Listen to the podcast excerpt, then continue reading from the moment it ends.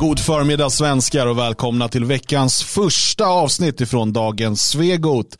Det är idag den 20 februari 2023.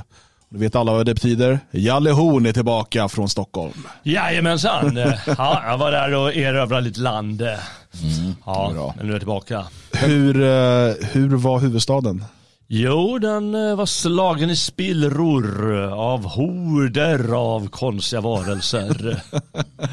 ja, nej, den var så, ja, lite trevligt inne i stan. Så det är ju vintertid så man tänker inte så mycket på om det är liksom egentligen, det är mest obehagligt för att det är alltid så rått. Eh, ja. men alltid rått och sådär.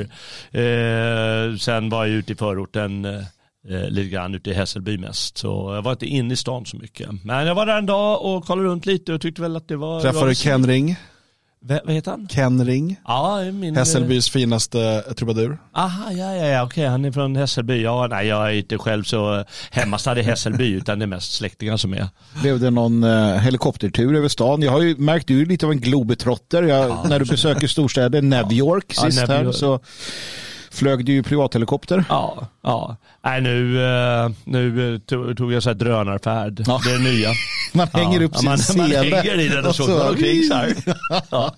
Skithäftigt. Nej, men du har ju rätt i att det är en vidrig tid vi lever i just nu. Februari, slutet av februari.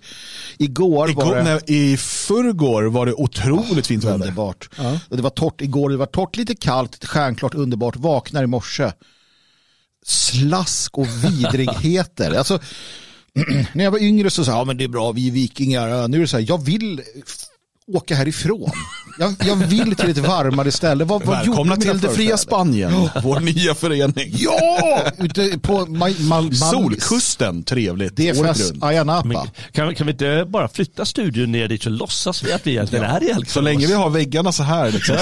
Allt är lugnt. Loggan där är kvar och allt får, kan till och med göra det ännu snyggare. Ja. Backlura in och representerar eh, in i chatten ser jag här, härligt. Um, vi har en uh, fullsmetad vecka utav dels sändningar från Dagens Svegot men också mycket jobb inför det fria Sveriges årsmöte som hålls om mindre än två veckor. Mm. Uh, så det är mycket förberedelser inför det. Och dessutom nu i helgen så var det ju arbetsgille här i Svenska Vad hände då Magnus? Ja, fantastiskt. Eh, det städades och fejades och putsades och målades och skrapades och skrattades och eh, kram, nej, inte kramades. Eh, väldigt lite kram. Men sådär, trevligt. Vi, vi fixade källaren i Svenskarnas hus här och sen fixade vi kontoret fick se en liten ehm, vad heter det, ansiktslyftning. Um, Precis. Det var på tiden. Eh, kontoret är ju det enda rum som vi inte hade renoverat. Precis, det har alltså varit orört. Alltså där eh, taket inte hade fickesats och väggar inte hade målats och sånt. Så ja. det har fått sin första, sin första varma hand nu. Precis. Så får precis. vi se vad det kan ta vägen. Nej, men det var jättetrevligt. Det var, det var en, ett antal eh, trevliga och eh, duktiga eh, medlemmar på plats som eh, slet på under helgen. Uh, åt och drack och hade det trevligt. Alla fick äta naturligtvis. Det var bara att komma förbi Tina, och få mat. Tina hävdar att det visst blev kram. Ja, Tina har rätt. Vi skulle inte prata om det där Tina. Men eh, okej okay då, nu när du säger det så. Kramades det en del också. Eh, var det besök. i källan eller? det, det, var, det var kanske i källan. Eller Sjöng du Pierre Isaksson så går jag ner i min källare. Vad fan är Pierre Isaksson? Bas. Eh, han med otroligt djup röst som dog på Estonia. Som sjunger Då går jag ner i min källare. Det blir då, ni får inte kolla upp det här, då kör vi det som fredagens reaktionslåt helt enkelt. Ja det får vi nog göra. Ja. Han har en otroligt djup stämma. Ja, det är ju fantastiskt. Hade. Ja, hade. Ja, men när du säger det med basstämma så kanske det klingar någonting. Han gick ner i sin sista källare. Från djupet, ja, Från djupet kom Nej, ja. nej. Too soon? Nej, ja det är för, för tidigt. Eh, något som inte är för tidigt är att prata om Annie Lööf. Nej, det är aldrig för tidigt. Det är på, på tok för sent ändå kan man ja, säga. Det skulle ha gjorts innan hon fick chans att bli partiledare. Ja, verkligen. Innan hon föddes. om man vetat då vad vi visste nu. Hade jag aldrig varit emot p-piller. ja, det är en otroligt bedrövlig människa det där. Men nu ska vi, vi ska gå in med det här med objektiva. alltså här, det pågår just nu en kamp. En kamp ja. om Annie Lööfs eftermäle.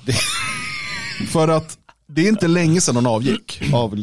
Avgick. Det var nära. Det var ett hårsmån. En hårsmån från döden var hon Ja. enligt, eh, vi ska komma till det. Och nu får man inte prata om henne. Nej, jo, fast inte som vi ska. Det får vi se hur vi ska. Ja. Ja. Jag har förberett, jag har tre, fyra hyllningspunkter här. Ja, men då får man prata om henne som du ska. Ja. Men inte som andra gör. Och definitivt inte som, som kanske jag känner. Chatten undrar om du fortfarande är lite tänd på henne eller? Annie Lööf? Ja, du, det här har ju du berättat om tidigare. Berätta. Nej. Jag är nyfiken. Jag jag måste höra det här. Jag nu sa, i nej, jag vet, det var en förflugen kommentar för många år sedan. Jag tyckte Jo, bara att Sånt hänger kvar. jag Internet glömmer inte. nej, det, det är något, att internet inte glömmer, det är något jag vet allt om. ECE skriver Annie är milf, ska inte ljuga. Ja, men jag håller inte med sig. Jag har ändrat mig helt och hållet på den punkten. Jag tycker hon är, hon är förskräckligt eh, oattraktiv.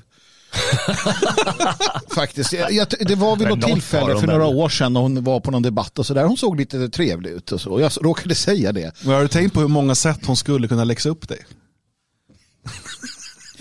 Jag, jag finner den här, det här alltså, så som samtalet nu har valt väg, finner jag väldigt obehagligt. Däremot så skulle hon behöva sig en uppläxning, både en och två. Ja, det är kanske det som gör Ja. att du tänker dig att det kan bli kul.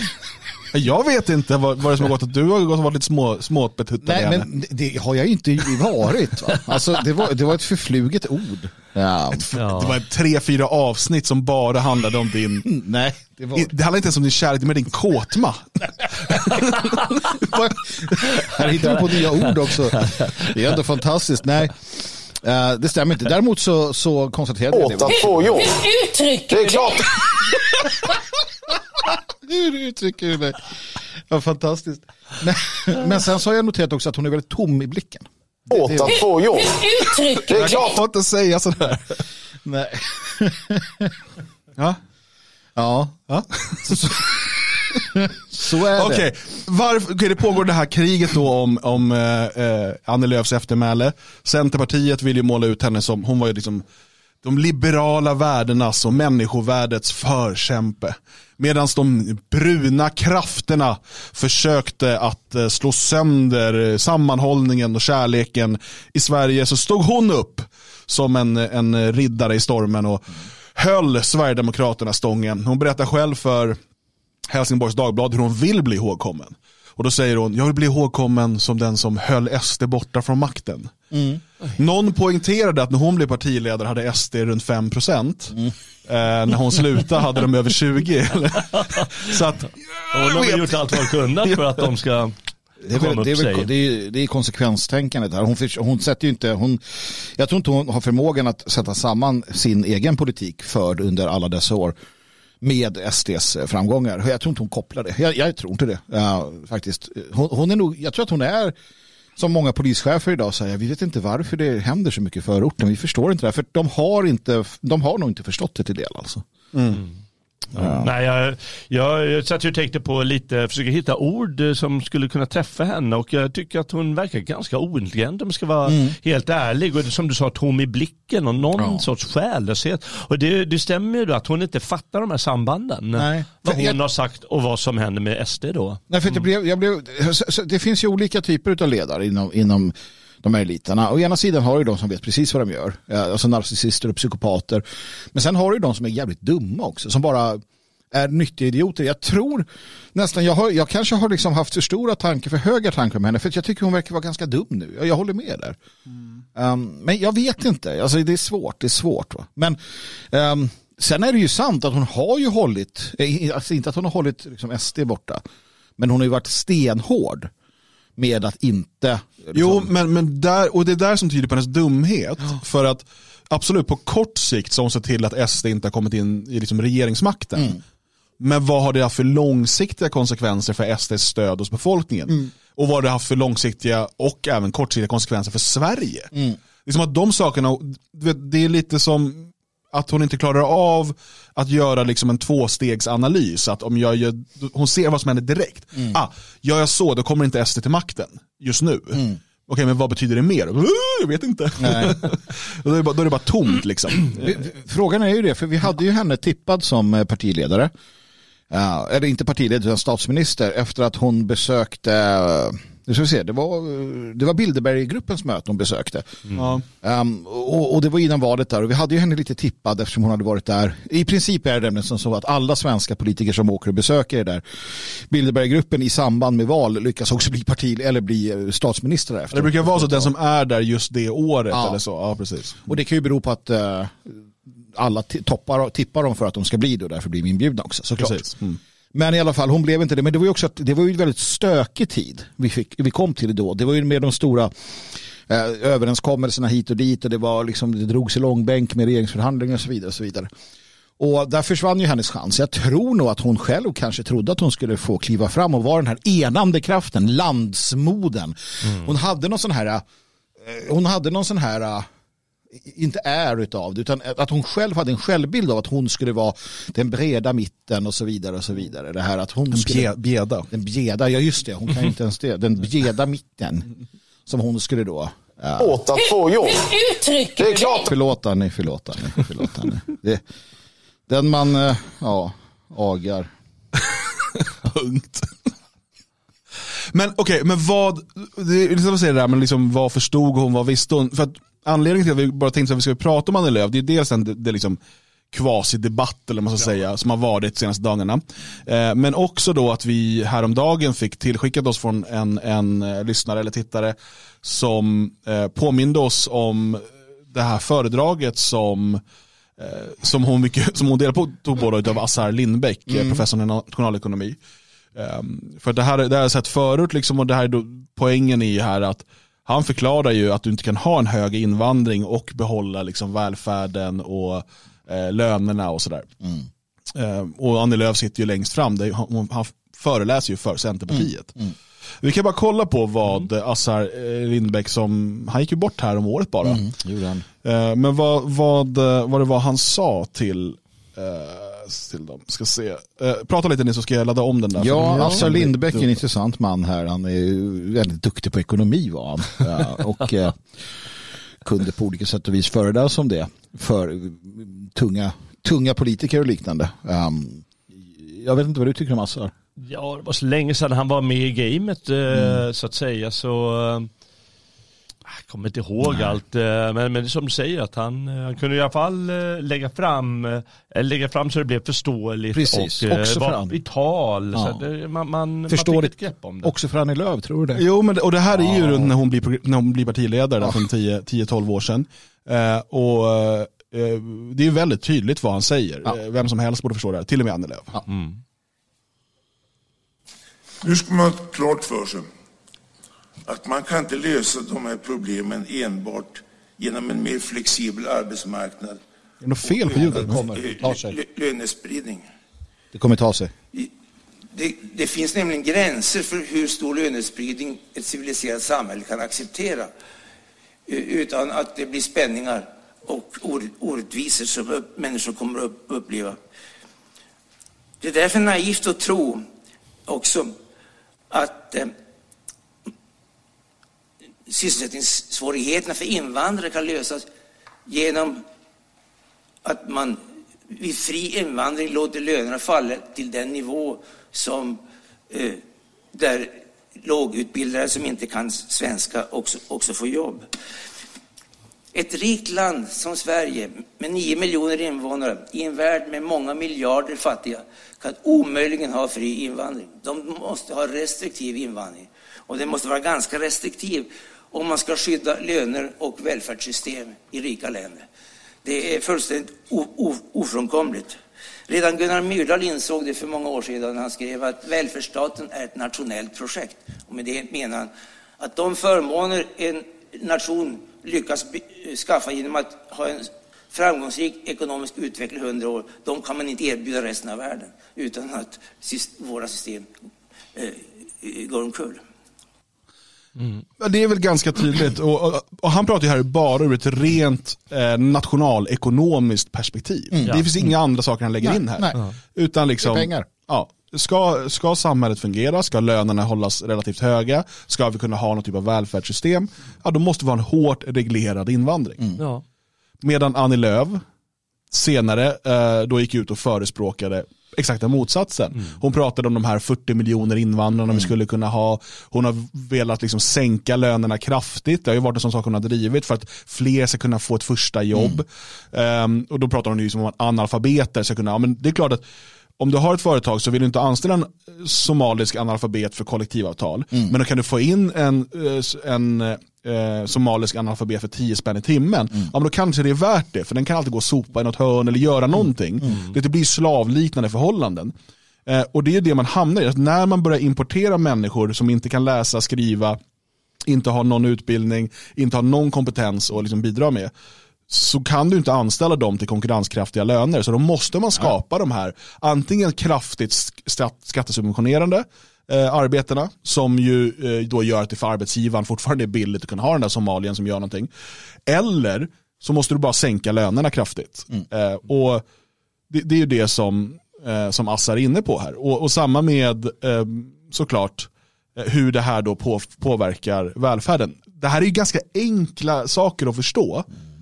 Men det var uppenbarligen inte det för Annie Lööf. Om inte målet var att slå sönder välfärden, om inte målet var att eh, sänka eh, arbetarklassens löner. Man, man, kan ju tycka att det vore orimligt, men för att det är ganska taskigt. Men någonstans, först och främst, bara för att man lyssnar på någon som har ett föredrag betyder inte att man därefter kommer göra som den säger. Nej, nej. Men du har, ju, men du har fått informationen har, i alla fall. Jag säga jag kunde inte veta. Nej. nej.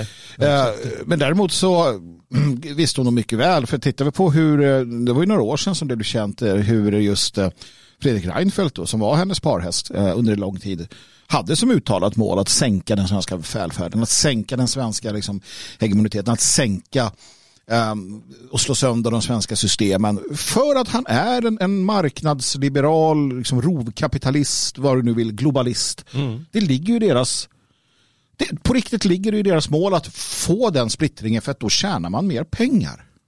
Mm. Som, som elit. Ja, det kan ju vara något annat hon uh vill, vill, ska gå sönder också. För han säger ju där att eh, välfärdsprojektet är nödvändigtvis ett nationalstatsprojekt. Ja. Eh, så säger han. Och hon vill helt enkelt, jag menar, då kan man fråga sig hur blev det så att eh, vänstern valde precis motsatt väg? Mm. Och man kan tänka liksom gamla bondeförbundet också. Det är också ett nationellt, mm. Eh, eh, nödvändigt nationellt projekt. Men Centern har valt då med man, Annie Lööf och, och säkert en eller ett par föregångare har valt den, liksom, den totala internationalismens väg.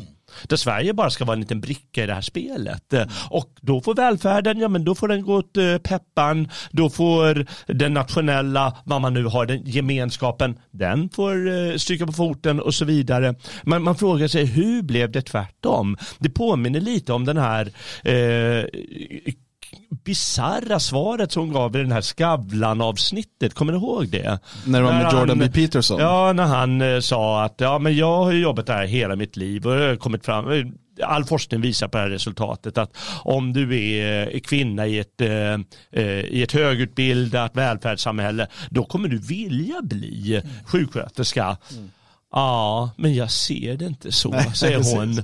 Så hon skiter i informationen hon får för hon vill så gärna något annat. Eller som de påpekar här ständigt i chatten och på många andra håll, när hon kanske bara är mutad. Eller mm. liksom det är någonting, hur kan man bara välja det helt andra?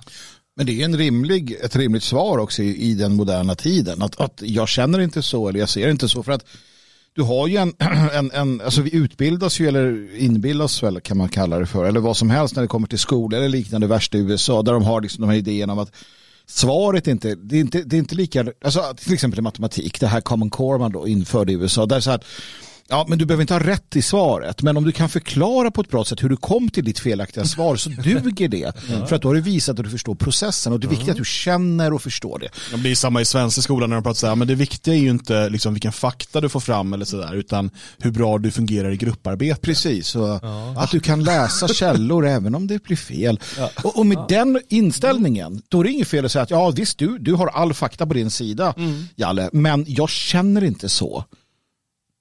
Ja. Men är, är, inte det här bara, liksom, som du säger, hela vårt samhälle med alltså, den här totala eh, relativismen kring allt? Det är absolut. Alltså, en sak som, och det här nu, jag vill bara nämna det, en sak som får mig koka varje gång när jag som en gammal farbror som jag är tittar i tv-tablån. Mm. Det är mm. det här, min sanning. Mm. på SVT. Vadå din sanning? Som att det inte finns en sanning. Alltså att det, inte finns, det här är min sanning. Och det, är, det är bara rel relativism. Liksom. Sen, sen, sen ska jag säga också det, det, det måste ju sägas. Nej. Bekymret Åt är att ju... få jobb. Uttrycker Det är klart. Jag har inte sagt det ännu. Nej, men jag var redo. Uh, det, det vi ser också är den totala uh, feminiseringen av uh, politiken. Ja. Alltså det, det är kärring, eh, kärringaktigt allting. Allting handlar om just känslor och upplevelser. Det är det här som i grunden har fördärvat allting. Att vi har fått en feminisering av tankeverksamheten, av, av liksom, eh, eh, högre utbildningen, av, av allting. Alltså feminiseringen av det intellektuella, det, det liksom, eh, alltså vetenskapen, allting har, fördär- och politiken har fördärvat det. Feminiseringen av militären, feminiseringen, det, det är odugligt. Du kan inte ha feminiserade eh, alltså en feminisering i de här sociala eller statsvetenskapliga frågorna. Mm. Feminint tänkande hör hemma eh, i, i sociala strukturer likt hemmet, familjen, eh, så det mindre samhället, bygemenskapen och så vidare. Hör inte hemma eh, på det sättet det har blivit idag. Och där har du egentligen grunden till problemet. Ska vi titta då på vad den, den nuvarande då kvasidebatten om Annie Lööf handlar om eh, och var den fick sitt, sitt ursprung då. Det var faktiskt på SVT där migrationsminister eh, Maria Malmer Stenergard eh, hon skulle börja försvenska sitt namn känner jag. Tycker jag med, hon norsk infiltratör. Ja, man kanske väljer ett av namnen. Ja, eller hur, välj ett namn. Sluta, sluta med det här nu. Dubbelnamn borde förbi. Och eh, för då sa hon nämligen så här, eller först kommer det då en liten, eh, ett litet, ett litet förspel utav, eh, utav SVT-ankaren Anders Holmberg han, va?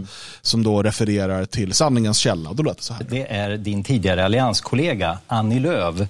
Eh, när hon blev intervjuad av Expo eh, så beskrev hon konsekvenserna av Tidöavtalets migrationspolitik så här.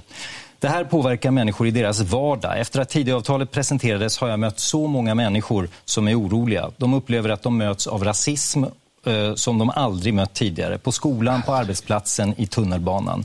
De är oroliga Tror ni på det här? Tror ni att efter Tidöavtalet presenterades Precis. så har svenskar liksom börjat attackera invandrare planlöst? Ja, Jag och tänker att så man då kan göra studier av det dessutom och se att det verkligen är så. Ja. Om inte hon eh, Stegergard säger det här att eh, Annie, Annie Lööf ljuger, hon har inte alls träffat många människor. Jag är också politiker, vi säger så här, vi träffar i princip Det här, är inga människor. det här är ett retoriskt grepp som Annie Lööf använder. Ja, det här är lögn. Hon har träffat i princip ingen förutom sina nära och sina kära och så Precis. tycker hon en massa saker.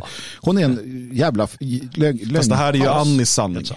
Ja, det är Annis sanning, precis som känner oroliga sig. för sin personliga tillvaro. Hur blir det med mina barn när de växer upp i ett sånt här samhälle? Det förtär det demokratiska samhället och samtalet.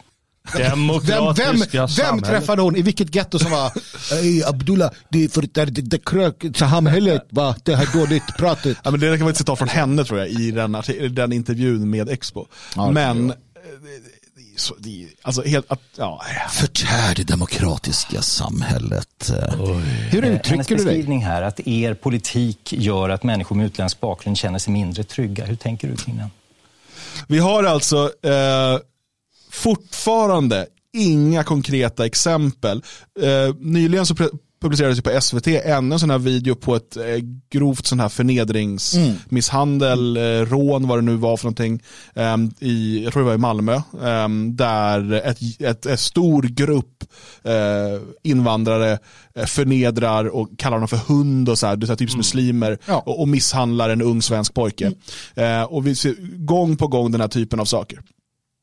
Det finns massor av exempel på det. Visa mig ett enda jävla exempel på där en grupp svenskar går ihop fem, sex, sju stycken och filmar när de förnedrar och hånar och med rasistiska tillmälen misshandlar en ensam invandrare. Nej, det är på tiden. Ja, men det finns ju inga sådana Nej, det har exempel. det har men ändå, är, ändå lyfts inte ens frågan om svenskfientlighet. I, ja, men, var, var lyfts frågan om svenskfientlighet här? Vilket det borde talas om hela tiden. Mm. Men istället så är det så här, nu känner sig invandrare otrygga. De får inte ens råna och våldta i fred. Eller vadå? Vad är Nej, problemet? Det, det är vidrigt. Vad- alltså, vad, Det är så vidrigt och, och, och, och det kommer komma, sanna mina ord.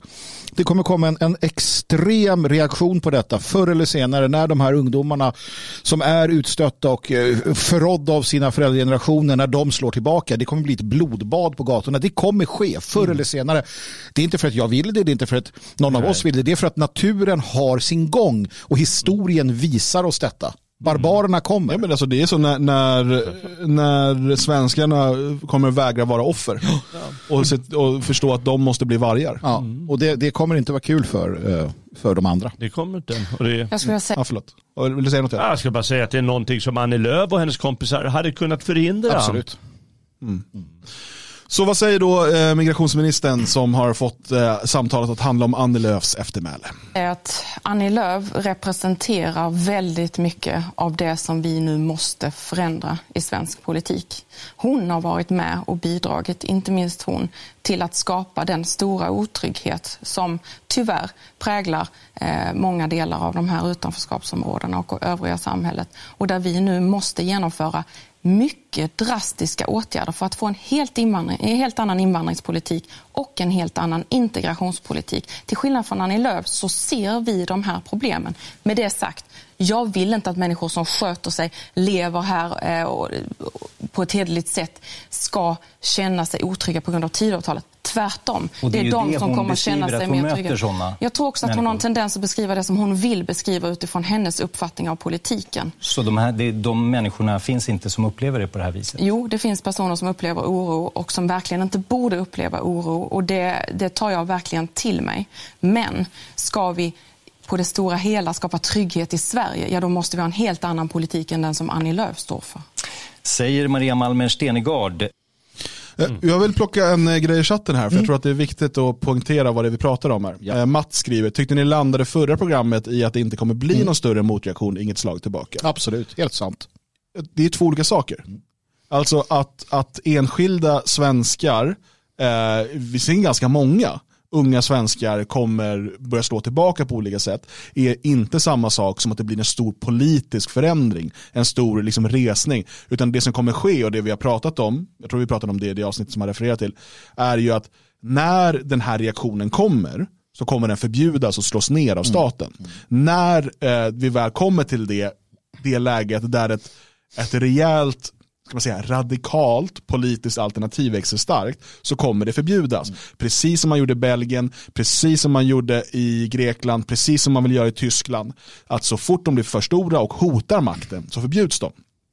Alltså, så den stora politiska förändringen kommer inte på det sättet. Men det är inte samma sak som att säga över hela, över hela landet några tusen svenskar slutar vara offer och istället blir, eh, blir vargar. Nej men sen, eh, alltså, eh, det handlar ju också, det är inte en politisk, eh, det är inte något politiskt jag menar, det är att män, alltså, svenskar slutar, som du säger, vara offer. Mm. Men de är fortfarande som de är, det är inte att de blir, engagerar sig politiskt, det är att de hugger folk i magen som, som attackerar dem, det är att de skjuter människor, det är att det skapas gäng, där det blir svenska kriminella som, som ser till att de blir en del av det här fallna samhället. De är inte nationella överhuvudtaget, de är våldsamma. De, mm. de är, hatar systemet, de skiter i vilket. De är som, som vilket gäng som helst i förorten. Bara att de är svenskar. De är inte våra allierade. Det är människor som får nog. Mm. Som vi har sett tidigare. Ta Erin Brotherhood i USA, ett fängelsegäng. Fullständigt livsfarliga. Eh, ingen ideologi egentligen, eh, förutom att de då använder liksom, vita symboler. Eh, men det är ju det vi menar, det kommer ju hända såklart, för att svenskar kommer sluta vara offer. Betyder inte att de kommer bli politiska eller nationalister, det är bara att de kommer bli mm. jävligt mm. våldsamma. Eller, eller att de kommer kunna liksom lägga ihop någon politisk analys av nej, varför nej, det är som det är, utan det är, det är en ren överlevnadsinstinkt ja. eller något säga, som, som kommer, och, och, det är ju i samband med att, att demografin förändras ännu mer. Precis. Um, och det kommer knappast vara alla svenskar heller. Nej, verkligen inte. Och det som inte kommer hända, och det är väl det vi tar upp, det är att de som skulle kunna få till en förändring, alltså äldre män med mycket resurser, de kommer inte göra ett dugg annat än att sitta och gnälla fortsatt. Eh, och återigen låta ungdomen Eh, precis som de själv blev svikna av sina föräldrar, precis som jag blev så kommer de flesta vuxna i min ålder inte göra ett dugg. Utan låta ungdomen igen då eh, lida. För att det är så det har sett ut. Och av någon anledning så verkar vi tycka att det är den bästa lösningen. Mm. Ja, det här uttalandet ifrån eh, Maria Malmer Stenegard har ju då mötts med kritik, eh, mötts av kritik från Centerpartiet. Eh, och på Twitter har de varit arga, där brukar de vara arga. Eh, och Expressen plockar upp det här och skriver ilskan i Centerpartiet, Löv pekas ut som en landsförrädare. Ja, mm. det finns poänger i Centerns kritik ska sägas. Mm. för att ehm, det, det, som eh, de bland annat tar upp här då, eh, så, så, säga, då säger Emma Wiesner, då, EU-parlamentarikern, säger jag tycker att det är ovärdigt Moderaterna. Jag frågar mig vad det är som händer när man går till attack mot en person och målar upp henne som orsaken till Sveriges trygghet. Jag tycker att det är djup, djupt upprörande att polarisera på det sättet och göra det här till en personfråga mm det är också intressant för att Annie Lööf vill bli ihågkommen som hon som mm. höll SD stången, då är det en personfråga. Mm. Men kritik får aldrig riktas mot henne som person. Nej. Då är, det, då är det bara ett flytande problem som bara har hänt och hon råkade bara vara partiledare just då. Mm.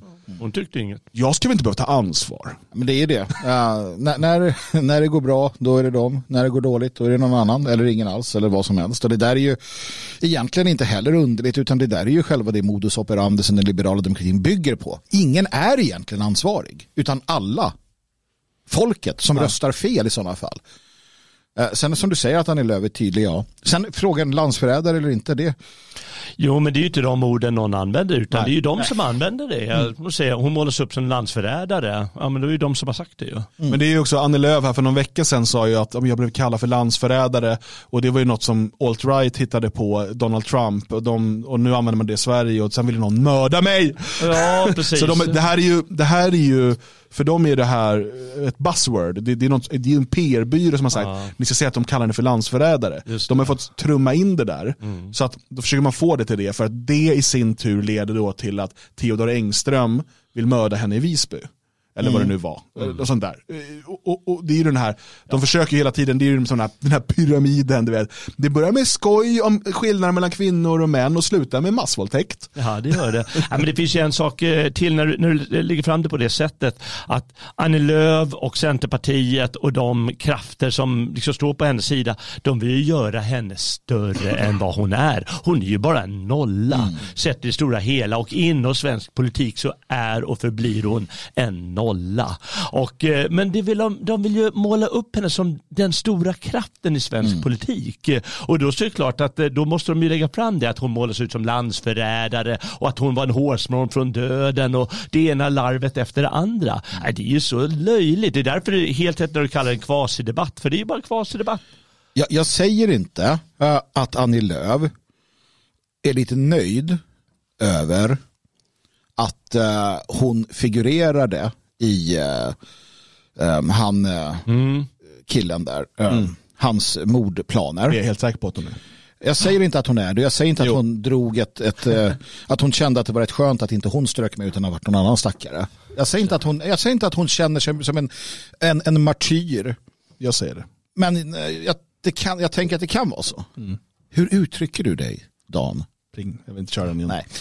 Uh, nej men uh, det är klart att hon är jävligt nöjd över detta. För att hon kan vara en martyr som kom undan. Hon kan vara martyr mm. utan att behöva dö. Det. Alltså det här mordet på, på hon kvinnan Wieselgren hette hon va? Mm. Mm. Det har ju hamnat i skymundan vad det gäller hur illa det har gått för Annie Lööf. Mm. Alltså Annie Lööf har ju drabbats värre än den döda Wieselgren. Det är också det är så här för att eh, historien de försöker bygga nu var att han egentligen ville mörda Annie Lööf. Ja, ja, men, men, och det finns inget belägg för det. Nej, det var, han kartlade henne i flera år. Mm. Ja, alltså, han var i Almedalen som många andra och ja. han tog foton. Ja. Så det finns den här bilden då när hon står och tar någon i debatt i SVT och han är i publiken och tar mm. foto. Mm. Han kartlade henne i flera år.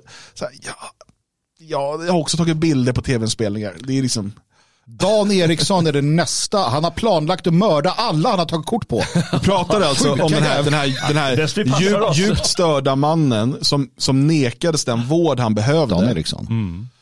Och nu har han en podcast. det är hans terapi. Ja. Nej men det är ju sant ju, som du säger, det är fruktansvärt alltså. Stackars, stackars. Eh, det var en bra kvinna, en fin kvinna som ägnar sitt liv åt att vilja hjälpa människor. Hon ja. blev mördad av den här jävla dårpippin sagopojken eller vad han kallar sig för. Och hon får inte ens minnas för det utan då kommer Annie Lööf, denna förskräckliga människa och kliver in och puttar bort liket. Mm. Ja. Och så bara, det är mig, det är synd. Ja, det kan inte ens Jag tror försöka. att eh, Tage har någon typ av stroke i chatten just nu. Fan, hur är det Tage? Alltså skriv 1, 2, 3, 4, 5 så vi vet att du klarar av det. Eh, men däremot har Emma Wiesner en viktig kritik här. Ja. Som eh, jag tror att eh, Malmögard helst inte vill prata om. För hon säger så här, det jag reagerar på är att Moderaterna inte tar något som helst ansvar för de beslut de själva varit med och fattat. Alliansen styrde landet i åtta år. Maria Malmer Stenergards regeringskollega Tobias Billström var migrationsminister under den här tiden. Ja. Och det här är en viktig poäng, som, och det här återkommer vi till. Nu sitter de Moderaterna och låtsas som att liksom, de här problemen har uppstått på grund av andra och nu ska vi lösa det. Ja. Det är helt korrekt. Det är en bra kritik och det är bra att det sägs. Ja. Nej men det där är ju något, alltså när man har hängt i det här taget, han är helt förtappad i det. Fan, han har varit och syltat på nattvardsvinet. Ja, han kan inte ens det. Ja, ja. Ehm, nej men alltså, för oss som, det pratade vi också här om förra veckan, att har du hängt med en 20, 30, 40 år och sett de här cyklerna komma och gå och man vet liksom vad Billström sa och man vet vad Reinfeldt sa. Jag, mi- jag minns när Reinfeldt sa att Sverigedemokrater ska liksom inte bli förvånade om de blir knivhuggna för att de sprider hat. Det sa han i Ronna till en massa i samband Ja. med att alla var barbarer som var Just svenskar. det. Blink, blink. Ja, och de kommer undan med det här och så sitter han nu och ska fördärva fotbollen och idrotten igen. Men, men när man ser allt det här och hör allt det här då blir man så vansinnigt frustrerad och ledsen. Jag kan må, jag kan må fysiskt dåligt över att nu när man ser då folk som ja men nu Moderaterna, så man bara nej, alltså fan. Ja, jag blir också, kort, ja, alltså. ja, jag ser det. Och, eh, Sen så är det roligt då med eh, Demirok, han skallturken, Ja. som då säger så här, som politiker har man ansvar för tonen i samhällsdebatten. Det här var ett nytt lågvattenmärke för Moderaterna, skämmes. Det här är alltså han som, som säger att han är trött på vita män, att islam ska ta över Sverige, att Björn Söder är en dickhead som han skrev på. Twitter. Ja, Eh, och lite sådana, alltså du vet, bara, man har faktiskt ansvar för tonen, valla. Ja. Ja. Ja, verkligen. Ja, det, är skönt. Det, det är så pinsamt hela soppan. Det är som du säger, Moderaterna som uppenbarligen, de låtsas som ingenting som du Ja, ja, säger. de. Att, eh, jaha, vi förde den politiken. Nej, men det var ju Annie Lööf som förde den politiken ungefär. Ja. Nu står vi för någonting att strama upp landet när det går åt peppan. Eh, Och då be- beter de sig precis som Annie Lööf Mm. alltid har gjort i politiken, nämligen bara vara en pratmakerska. Men, men och, ehm, så här, för att återigen det här PR, eh, liksom, grejen de kör nu med att det är extremhögern, alt-right som kallar henne för landsförrädare och nu är Moderaterna på väg dit. Det visar ju Wiesner här också, precis som jag nämnde tidigare. Hon säger att följa extremhögerretoriken och trissa upp stämningen mot Annie Lööf ytterligare. Jag ser bara att det skadar svensk politik och debatt. Jag beklagar att Moderaterna väljer att ställa sig i högerhörnet och haka på retoriken om att peka ut Annie Lööf som någon slags landsförrädare. Återigen, det är ett PR-spin. Eh, och sen så kul för säger hon också så här, så då på frågan, men är det inte rimligt med någon form av svar från Moderaterna och Annie Lööf var ju kritik mot Moderaterna och sådär. Och då säger hon, jag tycker att man som politiker ska peka på politiska beslut som leder fram till samhällsutvecklingen. Annie Lööf är symbolen för Centerpartiet, men det är politiken man ska kritisera. Det gör mig upprörd och frustrerad att man trissar igång debatten på det här sättet. Återigen, varför hyllade, varför hade de en avtackning och hyllning av Annie Lööf när hon slutade? Hon är ju bara en symbol, varför ska hon tackas för någonting? Det är väl politiken då som man ska prata om. Varför, ska hon, varför går hon ut själv och säger att hon vill bli ihågkommen som den som, som hon säger till Helsingborgs Dagblad, den som höll SD borta från makten. Hon vill ju själv vara den personligt ansvariga. Då måste hon väl vara personligt ansvarig för allt annat också. Ja, nej, men det är så inte så det fungerar. Det lär man sig tidigt att eh, det, det kan man slippa undan. Nej, men eh, som sagt, eh, det, det var ju någon som påpekade att hon, hon avgick ju för ett ganska bra tag men hon är fortfarande lika aktuell som vanligt. Kan vi inte bara stoppa undan henne då i någon Ja, låda? verkligen. Nu måste vi Men hon kommer ju, någonstans. precis, nej, men vi får väl se, hon kommer ju gå vidare och få bra toppjobb någonstans och sådär. Men, men eh, hon kommer inte bli ihågkommen och det är någonting för er alla att komma ihåg. Hon, hon kommer inte bli ihågkommen för att hon eh, gjorde någonting bra utan precis som alla andra av de här avskummen som ehm, styr och ställer och har gjort det i så många år kommer bli ihågkomna för sina, sitt förräderi mot sin, sitt eget folk. Det är det eftermäle som kommer förr eller senare. Eh, och historiens dom kommer att vara väldigt hård över de här människorna. För sen såg vi den här typen av kritik då, som vi var inne på. Varför det var så fel av Maria Stenegård att ens prata om det här.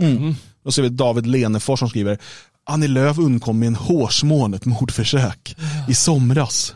Nu sitter en moderat och säger att hon är anledningen otrygghet i Sverige. Otroligt lågt av Maria Stenegard. Det är så dumt. Hon, det, hon, hon var inte utsatt för ett mordförsök. Det finns inte, det fin, han är inte ens dömd för det. Det fanns inget mordförsök. Hon har inte blivit, det finns inget försök på hennes liv.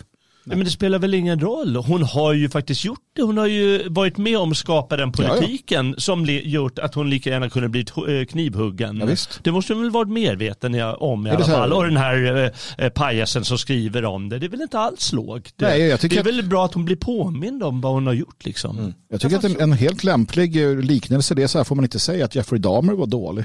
Mm. Men det, vi ska ju ändå prata om politiken. Jeffrey Dahmer, Annie Lööf. Vad är skillnaden egentligen? Ja, det är olika kön. Ja, det är sant. Eller ja, vem ja. könar vem här? Ja. Nej, för att avsluta det på, på mitt sätt så ska jag faktiskt säga att jag tror att helt rätt att hon kommer vara väldigt bortglömd snart. Jag, jag tror att eh, hon har varit så det var någon som skrev här om Reinfeldt var ju mycket värre. Och eh, det, det är ju sant, han kommer bli ihågkommen mm. för de missgärningar, ogärningar han har gjort. Eh, men hon kommer snabbt bli bortglömd. Annie Lööf, hon har ju inte tillfört någonting. Hon har bara, bara jag vet, snackat. Mm. Återstår att se vad hon får för jobb efter, efter ja, det här. Ja, mm. hoppas det blir i Afghanistan. Mm. Afghanistan. vadå, på ambassaden där? Ja, pakistanska ambassaden. Ska se om vi kan få till det här. Vi ska nämligen gå vidare nu. Uh, vi har lite mer att prata om idag. Ja, uh, men det där blir inget bra. Så att jag, i videoversionen så håller jag på att ändra om lite. Ja, det tycker jag är bra. Så här. Uh, vi ska nämligen prata om, eh, vi ska lämna Annie Lööf och prata om eh, att Sverige måste bli ett övervakningssamhälle, vilket Anna Dahlberg då uttrycker på eh, ledarplats i Expressen i lördags den 18 februari. Och vi ska läsa lite ur den här, för det är väldigt intressant hennes resonemang. Men vi kan väl bara börja med att konstatera att, vad var det vi sa? Ja, ja, verkligen. Som alltid. Kudos, eh, eller vad man nu säger, för att hon är hon den första som nu går ut och säger det som alla vänsterliberaler har tänkt ganska länge nu, att Sverige måste bli ett övervakningssamhälle. Är hon först mm. och säga det öppet? Ja, så här öppet jag tycker jag att det är någon, säkert någon har lagt det, men det är väldigt laddat det här. För att ordet övervakningssamhälle är väldigt negativt laddat. Det hon vill och, och hennes likar det är ju att ändra på det till att det ska bli någonting bra, någonting tryggt, någonting skönt, Precis. någonting härligt, någonting Jag tror att, att man väljer den här formuleringen, kallar det för övervakningssamhälle, har två funktioner. Ett, mm. det ger klick. Mm. Alltså det låter, det, det är ett ord som triggar så att säga. Ja. Två, det är dags att börja ändra hur folk ser på det här. Övervakningssamhälle är väl bra. Mm. Att vi övervakar betyder att vi är trygga. Mm. Um, och det, Anna Dahlberg uh, skriver då här, uh, hon, hon, börjar då, och det, det här, tänk, vi tänker på hur dramaturgiskt upplagt mm. här. Börjar med mordet på 12-åriga Adriana på en rastplats i Botkyrka. Okej, okay. ett mord på ett barn, vi börjar där. Ja, är det någon som är för eller emot? Liksom? Ja, jag är emot barnmord, ja. generellt. Och sen så skriver hon, Länge såg det ut som om mordet skulle bli ännu ett i raden av ouppklarade fall. Men ett år senare kom genombrottet. Polisen i Belgien, Frankrike och Nederländerna hade lyckats knäcka den krypterade chatten SkyEck och få tillgång till en enorm mängd hemliga meddelanden. Fynden blev helt avgörande för att ringa in Adrianas misstänkta mördare och i höstas väcktes åtal mot sammanlagt sex personer. Alltså, tack vare att man då hackade nu så man kunde få tillgång till eh, kommunikation mm. så kunde man nu lösa det här. Hade vi övervakat från början så hade det löst direkt. Ja, hade vi haft ännu mer övervakning så hade det inte ens hänt. Nej, precis. Men det finns ju också andra vägar. Vi tar dem sen. Ja. Eh, och så berättar man då, tack vare de här så har man ju då kunnat, de här hackningarna, så har man kunnat eh, förhindra en rad mord och mm. över 2000 fängelseår dömts ut. Mm. Vi har dessutom fått en unik inblick i hur de gängkriminella opererar. En majoritet av alla mord i gängmiljö är numera beställningsmord, allt oftare anlitas minderåriga som utförare och som springpojkar åt gängen eftersom de är högre straffimuna. Mm. Ändå växer nu kritiken mot att ge svensk polis liknande möjligheter att själv avlyssna kriminella gäng i förebyggande syfte. En diktator skulle vara nöjd med nya lagen om buggning, rasar Aftonbladets Oisin Cantwell. Sydsvenskans politiska chefredaktör Heide Frid, nej. Heidi Avellan anser att förslaget kränker den personliga integriteten på ett oacceptabelt sätt. Mm. Även flera remissinstanser såsom Svea hovrätt och justitieombudsmannen JO dömer ut förslaget. Som väl är finns det redan ett brett politiskt stöd för att göra verklighet av förslaget. Bland partierna är det bara Vänsterpartiet som protesterar. Men debatten behöver ändå lyftas på ett principiellt plan. För den hemliga avlyssningen är bara ett av många integritetskänsliga verktyg som skulle behöva komma på plats om brottsutvecklingen ska kunna vändas. Mm. Så listar hon här då vad man ska göra här. Mer kameraövervakning. Många verkar betrakta Storbritannien som ett skräckexempel med landets miljontals övervakningskameror. Samtidigt är de alla brottsoffrens bästa vän. Det går att följa våldsverkare och våldtäktsmän gata för gata flera dagar tillbaka i tiden med hjälp av kamerorna. När Dagens Nyheter i höstas bad ett antal rutinerade mordutredare skriva en önskelista till politikerna kom mer kameraövervakning högst upp. Ett exempel som gavs var det olösta mordet på läkaren Caroline Hakim som sköts ihjäl i Malmö med sin baby i famnen. Om Sverige hade haft en annan syn på övervakningskameror skulle det mordet sannolikt ha varit löst för länge sedan. Och så det här, att det här är på att ändras nu berättar hon och det är jättebra. Att vi håller på att få fler övervakningskameror. Och hur svårt det är idag, idag måste man ju ansöka om tillstånd hos integritetsskyddsnämnden. Här krävs ett rejält omtag, konstaterar Dahlberg. Det gäller även polisbilarnas nya 360-graders kameror som bland annat har automatisk nummerskyddsavläsning. IMY har redan kraftigt begränsat möjligheten att använda den nya tekniken. Moderna kameror har en enorm potential. Om vi stannar där Mm. Och så går vi tillbaka, moder, moderna kameror har en enorm potential mm. tillsammans med enorma databaser då mm. över, vi sa registreringsnummer här. Men varför inte bara ansiktsstrukturer? I uh, många länder har man redan idag automatisk ansiktsigenkänning på mm. de här kamerorna. Mm. Uh, Kina är superbra på det där. Mm.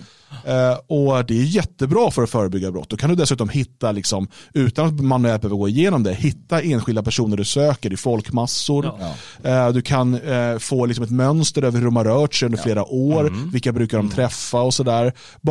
för har man kameror i varje hörn och som i, i London då, mikrofoner i lyktstolparna och sådär då kan man ju förebygga jättemånga brott. Enorm Absolut. potential. Ja, jag förstår inte varför man inte bara gör det. Mm. Det är väl lika bra, liksom för allas vår trygghets skull. Ja, men det är klart man måste göra det. Och som du säger, att fortsätta som man automatiskt gör när man får tillgång till ett verktyg, då kommer man onekligen använda det på fler och fler ja, sätt. Ja, absolut. Varför skulle, man, varför skulle man inte göra det? Och är inte det lika bra? Ja. Jag tänker också att vi vet ju alla nu att London är ju den tryggaste staden i världen. Jaha, Händer ingen det. brott där. Alltså, människor, kvinnorna går nakna för att det kan de, för ja. det vill de. Eh, för att de blir inte våldtagna, för det finns kameror överallt. Det händer mm. inga, inga rån, inga Aldrig. mord, ingenting. Men alltså, äh, fantastiskt. Förlåt, men London. även om hur mycket, hur mycket frihet är man beredd att ge för trygghet? All. Ja, men alltså, även om vi hade sagt att vi hade kunnat, vi hade kunnat avskaffa kriminalitet, nu kan vi inte det, men vi ser att vi hade kunnat det genom en massa integritetskränkande åtgärder. Alltså ständigt övervakade, mm. eh, ständigt ha någon GPS-sändare på oss, kanske någon, något chip inopererat som känner av om vi börjar bli aggressiva och då kanske ger oss en elstöt. Mm. Så att vi hålls, alltså vi, det finns ju saker, den här tekniken finns. Mm. Eh, och, och, och, och på det sättet då eliminera kriminaliteten. Är det värt det? Ja, så sakta men säkert pö om pö så kommer det Men är det, är, det, är det slutmålet med livet och civilisationen att avskaffa kriminaliteten? Kosta vad det kostar vill. Det är klart att det inte är. Det är precis som när man vill förbjuda, eh, men vi, vi har pratat om alkohol flera gånger tidigare. Ja, men så här, nej, för att alkohol leder till massa dåliga saker. Ja, men det leder också till en massa bra saker. Människor tycker om det, det är gott, människor tycker om att berusa sig. Är det maximal trygghet och säkerhet som gäller. Att nej, då förbjuder vi det där för att det kan ge dig negativa konsekvenser. Det kan ge samhället negativa konsekvenser. För att då är det bättre för dig. Är det är det, det samhället vi vill ha? Mm. Där, där, där staten går in och ser till att det enda som går att köpa nu det är liksom sallad och fisk. För mm. det är det som är nyttigt för dig. Ja, det vet vi fan om det. Men... Nej, men teoretiskt sett, alltså det, poängen här är ju att du kan göra en massa sådana här inskränkningar i människors frihet. Mm. Och då skulle det säkert bli, eh, på kort sikt åtminstone, friskare, utsättas för mindre kriminalitet, kanske leva längre, kosta sjukvården mindre. Det är möjligt att det skulle bli så. Jag tror att psykiska ohälsan skulle öka rätt fort. Men, men, men är det det vi vill ha? Mm. Är det det som är liksom målet? Mm. Just det, men det är bra att du säger det, för hon säger ju själv här, egentligen är politiken på väg att genomföras. Mm. För alla, alla partier utom Vänsterpartiet är, är för det här. Men debatten måste lyftas på ett principiellt plan och det är ju faktiskt vad vi säger här. Är det värt det, Anna Dahlberg? Det frågar vi ju nu. Mm. Mm. Nej, hon är ju rätt eh, övertygad och tycker att det är det. Och jag är rätt säker på att de flesta svenskar och andra kommer tycka att det är det över tid. Ja. Alltså inte på en gång att man läser av alla alltid. Men jag menar bara ta hur, hur det här med sådana här klockor, Google-klockor eller vad det heter, mm. som Eh, som också då kan börja mäta blod. Smartwatches. Ja, men så, Ja. För jag läste, det var ju någon i, någon i USA, han hade fått en varning så här. Du håller på att få en hjärtinfarkt. Just det, det de ringde automatiskt ambulansen. Fantastiskt. Men kan du leva Problemet med de här, alltså, som den här tekniken, nej, men som, kan, eh, nej, men som kan vara bra, som kan vara bra. Ja. Den typen av, precis som att men om du är diabetiker, att du mäter ditt eh, blodsocker och sådär, eller insulinvärden. Alltså det är väl rimligt att man, tekniken, men om, som till exempel en smartwatch, det som händer, och det, för det som vi ser på Anna Dahlberg här, det är det här sluttande planet som gör att all den här informationen samlas in och till en början så är det liksom, du får information om din hälsa och du kanske, den är positiv för dig. Med tiden, vi vet redan att försäkringsbolagen vill jättegärna ha den här informationen. och en del eh, sådana här försäkringar, försäkringsbolag nu, de erbjuder dig en premie mot att du delar med dig av informationen. Och med tiden, varför, som i Sverige då med den socialiserade sjukförsäkringen, varför ska inte staten få tillgång till det här för att se om du verkligen Alltså o- om du verkligen ska ha rätt till sjukvård. Redan under eh, corona eh, tiden så, så diskuterades ju, du som inte har tagit vaxet ska inte få sjukvård. Eh, man pratar nu om att gängkriminella ska få betala sin egen sjukvård för skottskador. Du, man kommer ju till det här att du har den socialiserade sjukvården och så bestämmer staten, men vem har då rätt till sjukvård? Vänta, nu måste vi spara på resurser. Ah, men eh, om alla har sådana här smartwatches så kan vi ju se ifall folk inte gör sina 10 000 steg om dagen, eller vad det nu man vill se. Eh, varför, då får väl de betala lite mer i sjukförsäkringen då. Och man kan tycka att det, men, att det liksom är rimligt om det sker på en frivillig basis. Men, men det som händer, hon pratar om DNA-register här, för det är nästa punkt. Att man ska, eh, då har man ju använt de här DNA-släktforskningsregistren. Eh, I Sverige samlar man ju in DNA från nyfödda eh, sedan ganska många år tillbaka. Och det här skulle ju absolut inte användas eh, i de här syftena. Nej, nej.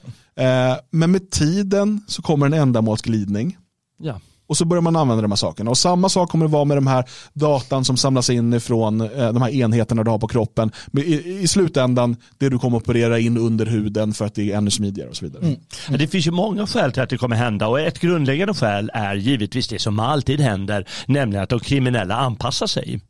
Och de hittar ju på nya lösningar. Och när de hittar på nya lösningar för att genomföra vad de vill göra, då måste ju tekniken bli mer sofistikerad. Då måste vi ta till fler metoder. Då måste vi bredda, som du säger, ändamålen. Och så kommer vi hamna i det där, inte bara övervakningssamhället, utan givetvis mycket mer. Och eh, för mig är det en gåta att hon inte, ja, hon kanske förstår det, men att det inte nämns någonting om det. Alltså det problematiseras ju inte. Och det, det, är också, det är ju fascinerande för att vi vet ju att um, jag menar, det är ju inte, det är inte nytt med, med övervakningssamhälle såklart. Jag menar om du tittar på Tänk under den tiden då alla gick och, och, och biktade sig till den lokala prästen som hade koll på, alltså den religiösa myndigheten då hade ju, om de ville, kunde påven i Rom få veta vad någon svensk bonde åt till frukost på några dagar bara genom att skicka en hästskjuts liksom, eller vad han tänkte på när han, när han befläck, ägnade sig åt självbefläckelse. Den typen av liksom frivillig, inom citationstecken, övervakning har ju funnits hur länge som helst. Makten vill övervaka, makten vill övervaka absolut, makten vill ha all information för den tror att den kan hålla sig kvar. Det kan den inte, alldeles oavsett. Men det kommer bli väldigt tråkigt på vägen till liksom kollapsen med det här också, till råga på allt annat. Men det är det enda sättet för dem. Det är det enda sättet för dem att hålla ihop ett par decennier till.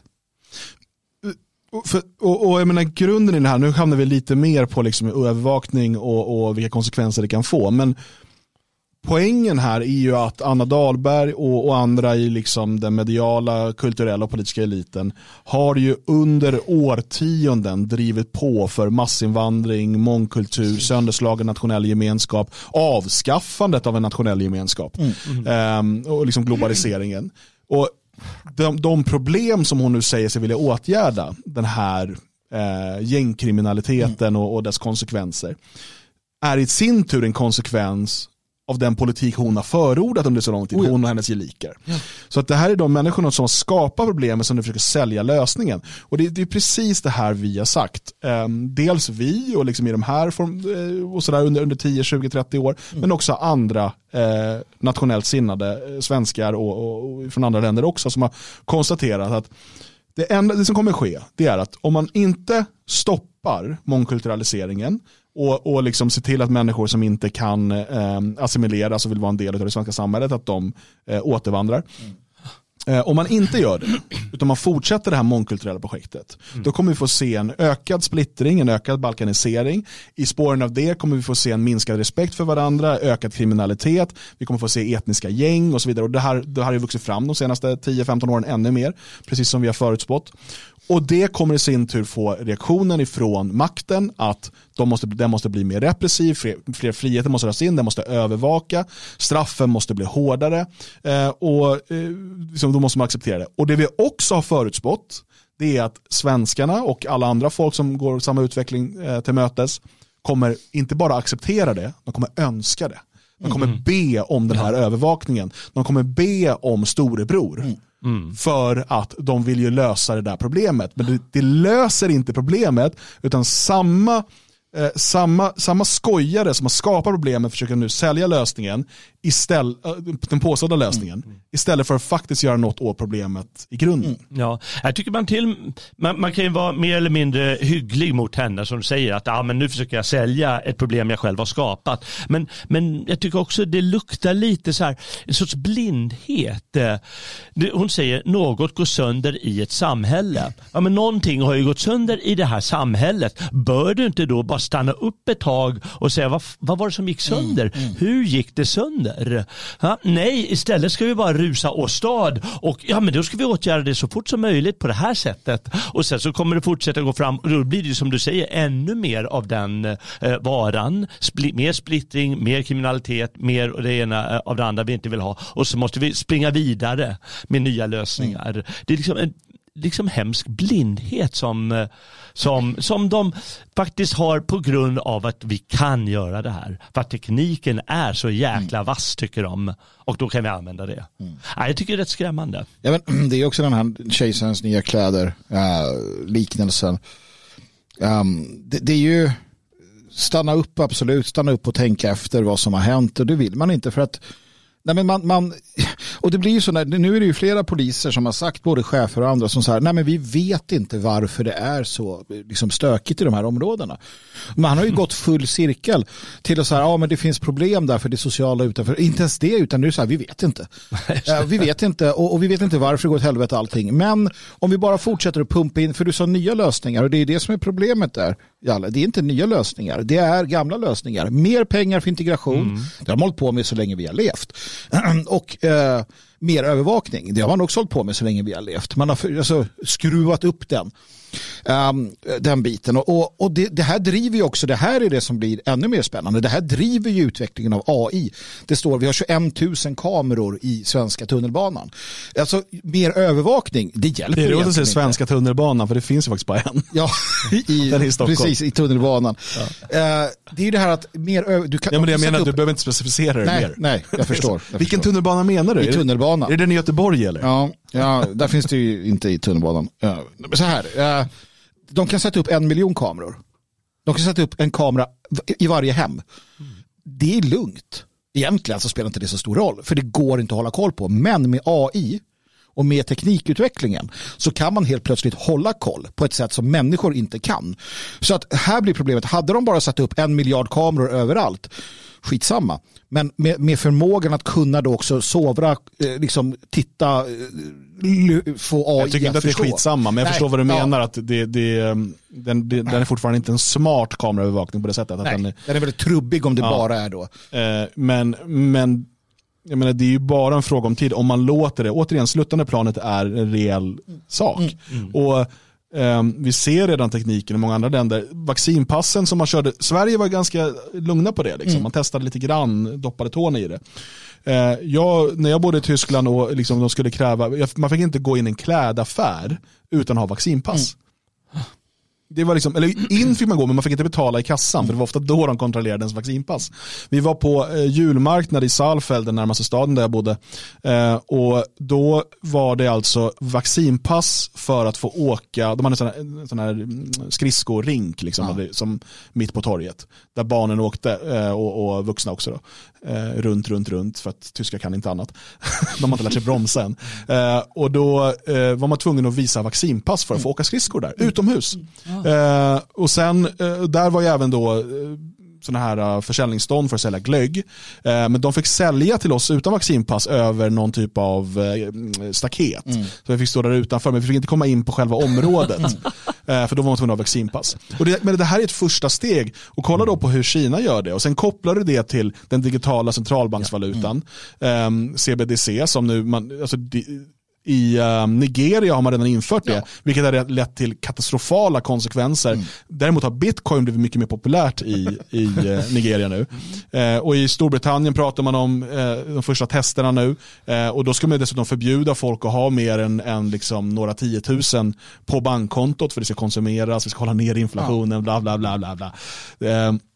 och nu kopplar ihop allt det här med den här, där varenda transaktion du gör följer med ditt liksom, digitala ID där också din medicinska historik finns. Ansiktsigenkänning på kameror, mikrofoner i varenda lyktstolpe som spelar in för din trygghet. Mm. Och man, man kanske till och med kommer minska brottsligheten. Ja, man, kan, man, kanske, man kommer gripa fler eh, kriminella. Man kommer inte lösa problemet. Varför har vi den här kriminaliteten? Men man kanske kommer lagföra fler. Eh, det kanske, liksom, brottsligheten kommer få ta en ny skepnad och så vidare. Eh, men människor kommer vara övervakade in i minsta detalj. Och sen räcker det med en sån här sak. För att det som hände med mycket av det som vi har pratat om ställdes ju på sin spets 2020 med corona. Mm. Mm. För det, och det är när, när en sån sak kommer eller skapas nästa gång. Nästa gång man säger att nu har vi den här livsfarliga sjukdomen eller vad det nu är nästa gång. Det är svårt att liksom föreställa sig exakt vad, vad som ska hittas på. Eh, och därför har vi nu rätt att använda den här datan till att göra det här. För din trygghets skull, för din säkerhets skull, för din hälsas skull. Och det är därför man aldrig ska acceptera det. Det är därför, jag menar, jämför tyskarna förr med tyskarna idag. Då pratar jag inte ens om tyskarna på den, för hundra år sedan, utan de tyskar som ställde till med kravaller när man ville genomföra en folkbokföring. Mm. När man ville eh, få in eh, en folkräkning. För att man sa att staten har inte att göra med det här, det här, det här. Mm. Det som vi tycker i Sverige är liksom helt självklart. Utan det var alltså kravaller i Berlin. Mm. Där man eh, slogs med poliser. För att man, för att, och man fick, man fick till ett stopp på det här. Jämfört med samma tyskar som sen 20-30 år senare, vad det nu var, eh, som då eh, står där med sin jävla QR-kod och bara, jag har tagit sprutan. Ja, men jag, jag ser, uh, jag ska bara, jag ska ge en profetia. Det här kommer hända inom min livstid. Uh, jag ser inte fram emot det. Uh, men det kommer vara så. och nästa steg, för att allt det här som hon skriver om, det är liksom är på gång nu. Det, det är bara...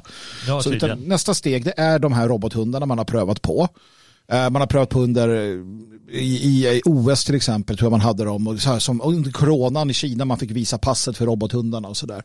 Um, de är små, de är billiga. Uh, och framför, framför allt tar du bort det mänskliga. Absolut. Mm. Uh, som gör uh, också att, för att en människa, även om de är hjärntvättade och så vidare, är fortfarande människor. Ja. Och kan säga, ah, okej okay, skit i det. Liksom. Ja, ja, visst. Du.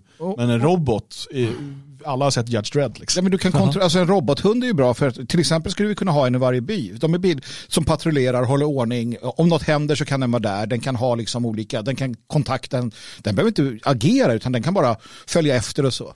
Så det kommer vi få se. Och de är billiga som sagt och det är liksom så, de, är, de kan också vara väldigt så här, såklart göra illa dig. Det, det, skulle, det, kommer, det kommer vi ha. Och sen kommer vi ha drönare såklart eh, i storstäden och på landsbygden som, som snabbt kan liksom hovra, övervaka, händer något så kan de följa efter och kontakta. Det är de två sakerna som utan tvekan kommer.